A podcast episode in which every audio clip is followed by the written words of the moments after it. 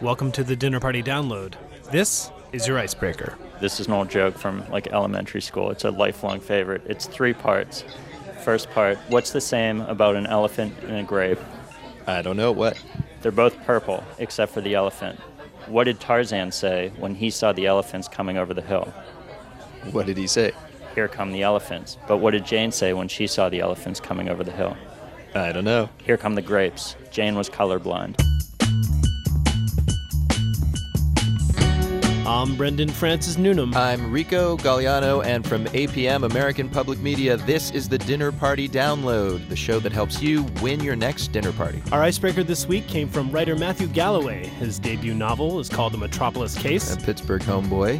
Good on you, Matthew. Where are you from again? Pittsburgh.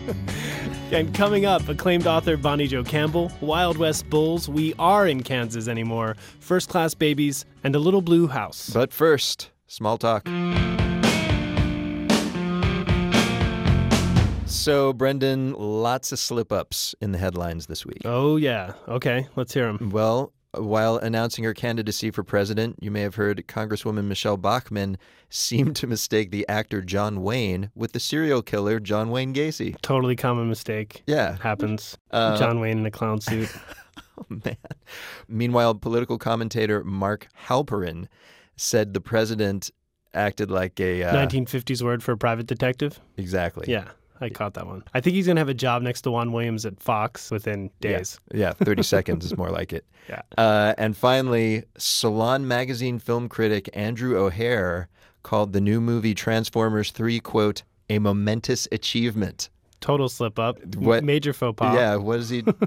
Couldn't Oh. possibly. wait, wait, wait. He went on to say, uh, you should see it even though it's hateful and empty and preaches the worst kind of reactionary violence without even really meaning There it. you go. Yeah. Ha- happy 4th of July, America. Anyway, for some stories that didn't make the headlines, uh, we turn to our friends at Marketplace. Ethan Lindsay, producer of the Marketplace Morning Report, what story are you going to be talking about on this 4th of July? I'm actually going to be tweeting with Ashton Kutcher. No, you're not. Really? I'll tweet to him. He has 7 million followers, greater than the population of Ireland. But because he has so many followers, the LAPD is relying on him to get out public service announcements. What is what do they want him to tweet? Well, if you're in LA, you've certainly heard about it. They're calling it Carmageddon. They're shutting down one of the busiest freeways in the country for a whole weekend. And they're asking Twitter celebrities to get out to their followers to not drive that weekend. they couldn't just like get the mayor to talk on television about They, it. they may be doing all that, but they asked Ashton Kutcher and Lady Gaga and a lot of others to tweet about it. Ashton Kutcher did, but he also wanted the LAPD to forgive him for a traffic violation. He said it was a yellow light. Ashton can't afford to pay his own traffic tickets. Uh, he, maybe he hasn't gotten the two and a half men check just yet. Rada Bede, senior producer of Marketplace Morning Report. What story are you going to be talking about? Well, it's Malaysia Airlines, which is defending its brand new policy of banning babies from first class. Wait a second. Don't babies make up most of first class? yeah, but these are the tiny ones, not the tall ones in Armani suits. oh, I see. So, what happens with rich people with kids? What are they going to do? Well, I got a feeling that I get to babysit the kid when the mother stays in first class. That's right. The first class ticket will come with an extra ticket for the nanny and coach. Exactly. The au pair, please. John Haas, editor, what story are you going to be talking about this 4th of July? Two weekends ago, somebody took $400 out of an ATM in the Hamptons. Uh, so, Well, whoever it was left behind their ATM receipt and it got picked up by a bunch of blogs and websites. And it turns out he has in his savings account $99,864,731. And he had to pay the 250 ATM fee. of course, no one's outside the long arm of bank fees. I'm surprised he allowed his account to dip down below 100 million. I think banks in East Hampton will bang you 10 bucks a month for that. That's how they get you. And now, time for cocktails. Once again, we tell you something that happened in history, then give you a fitting drink to serve along with it. It's like history is a vast desert surrounding an oasis of liquor. Wow. So it's like life. History. kind of. All right. Well, first, this history. This happened back in 1884.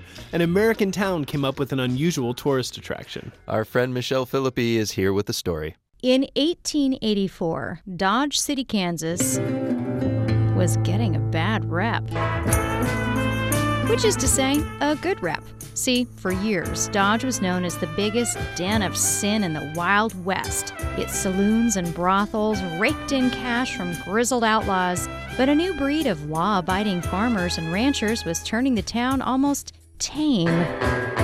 So, to celebrate July 4th, Dodge businessmen decided to lure back outlaws and their wallets with a bloody event that might also appeal to ranchers. The first and arguably only bullfight in U.S. history. It was a national scandal. Newspapers predicted the imported Mexican matadors would be gored to death.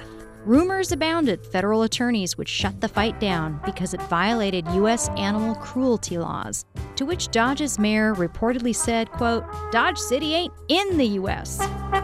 4,000 people showed up for the fight, three times the town's population, but it was a letdown. No one died, and only one of the bulls actually put up much of a fight.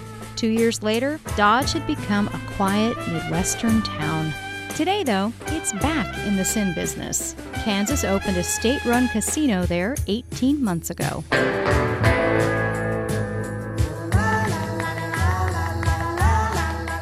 So that was the bullfight in history. Now it's time for a drink. I'm speaking with Brent Pieper Gertis at a bar called Henry's in Lawrence, today's rollicking town in modern Kansas. Brent, what cocktail does that history inspire? The drink I've come up with, I'm calling the Dusty Dodge. Hmm. And the reason being? Well, it's the windiest city in America. Really? More than Chicago? Oh yeah, It stirs up the dust, I guess? yeah, and so, and, hence my drink uh, is full of dust. Uh, Literally? no, not literally. Why, why don't you take us through what is in this thing? Well, it starts with uh, Bulleit Rye. Bulleit and uh, the uh, frontier aspects were very appropriate. Of course. Follow that with Chambord, in homage to all of the uh, spilled blood in Dodge City, human and bovine. I was going to say that was kind of a highfalutin ingredient for Dodge, but I, I'll give that one to you. and next? Uh, you take the juice from uh, half of a lemon, dash of bitters, ginger beer, and you finish it off with limonata.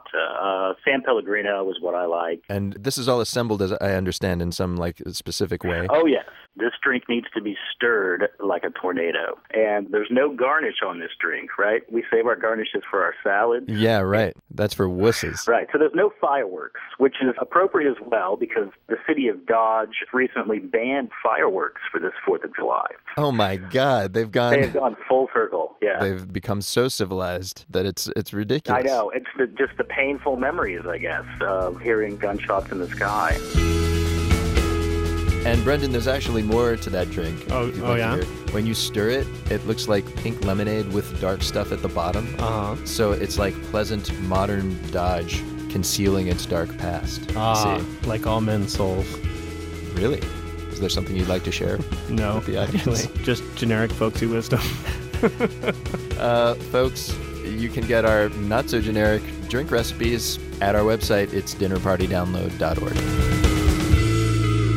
Our guest of honor this week is author Bonnie Jo Campbell. Her writing has earned her several awards, including the Pushcart Prize. Uh, her last book, American Salvage, was nominated for a National Book Award, and she has a new book coming out called Once Upon a River. Uh, Bonnie, thanks for joining us. Hey, it's great to be here. You know, just to give um, our audience a sense of just the beautiful language and to introduce them to the main character, I was wondering if you could just read from the very beginning on page 15. Okay.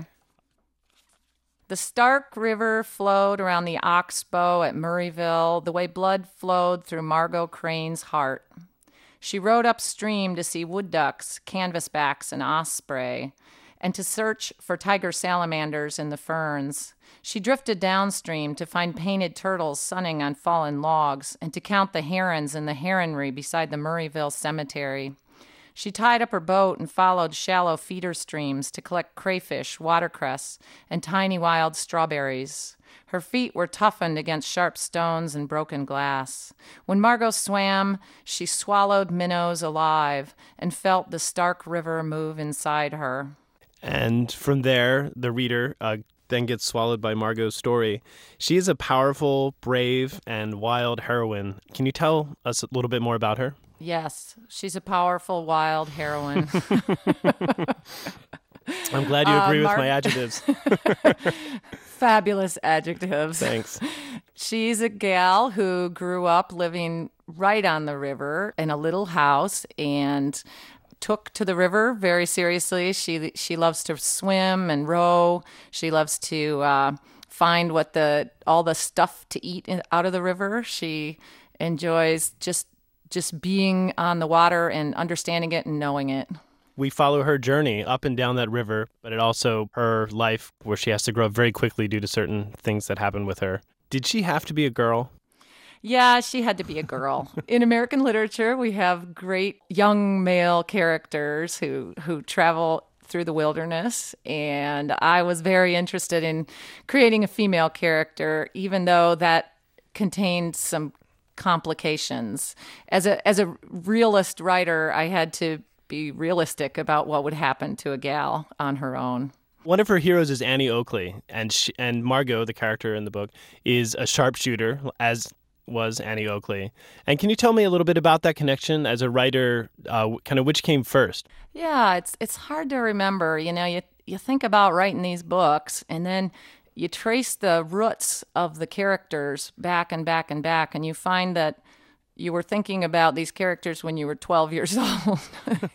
so I've, I guess, ever since I've been an adult, I have been interested in Annie Oakley because she, you know, was a nice Midwestern girl who was really, really good at something. Yeah. When we think about the American shooting sports, we still think of Annie Oakley, which is kind of remarkable. I liked having a female character who was very good at something. Yeah. And that was fun. That was very fun to write. And it was fun to have a character who, though she might not be doing very well in a, how should we say, uh, in a socially acceptable way, she has this skill. And in some way, having this skill and finding a way to take pride in this skill would sort of pull her up. Yeah, she's an she's an excellent shot as well as a survivalist. I mean, let's let's say it. She's a badass. She's a badass. she is. Well, look, we have two standard questions on our show. And the first question is what question, if I was sitting next to you at a dinner party, should I not ask you? Often I'm asked the question, who's my favorite writer? And somehow I panic when I'm answer- asked that question. It goes back to having too many years of schooling because I panic because I think there's a right answer and I'm going to get it wrong. Um, our second question is tell us something we don't know, either about you or the world at large. I raised donkeys, and I would tell you that. Okay, I should say not only do I raise donkeys, I love donkeys. I identify with them completely, and I would like you to know at the dinner party that there are there are three only three equines in the world, and those would be donkey, horse, and zebra. Wow. And I would tell you, and I would tell you after a glass of wine that the male donkey takes a romantic interest in all of the the females of all those species. I, I don't think that's anything I didn't know. You didn't know that? You No, already knew that? That a male Okay. that a male would be leering at everything in front of him. That I don't know if Yeah, that's okay. no no I'm teasing. That's incredible. So first of all, Yeah, and you get and you get zor you get different creatures. You get mules and hinnies, and you get something called a zorse. wait which wait is wait a, a second. You're saying that they not only do they check them out, they actually act upon it. Oh yeah, yeah. Wait, there's can- zonkies running around. there are zonkies running around. Yep. Enrico Bonnie Jo went on to say that she spoils the donkeys she raises Yeah. as a form of historical restitution for all the work their kind have done over the years. What a sensitive woman. That's so nice of her. I thought so. yeah. So she like carries them down a mountain on her back. exactly. Is that the idea? Straight to a hot tub filled with lady zebras. Zonkies. Donkeys. Ladies and gentlemen, that's the dinner party download for this week. Thanks to Jackson Musker, Brendan Willard, Peter Clowney, and Ellen Getler. And thanks to you. Till next time, if you like the show, please head to iTunes and write a nice review. It'll just take a second. And if you don't like the show, you might want to ask yourself why you're still listening. Yeah. Uh, now we leave you, as always, with One for the Road, a song to listen to on your way to or returning from this weekend's dinner parties. The band is Unknown Mortal Orchestra. Their self titled album is out now and their tour starts this month. The song is Little Blue House. Bonky appetit. Bonkies.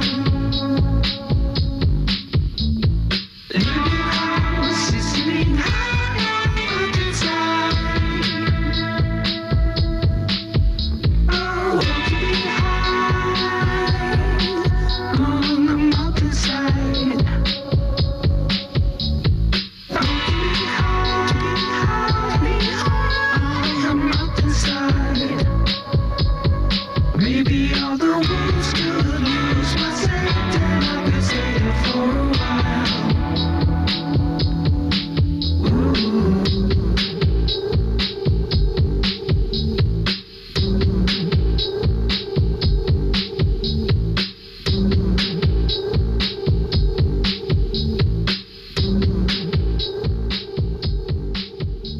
I'm Rico Galliano. I'm Brendan Francis Newnham. Hey guys, yeah, Jackson? Zonkies.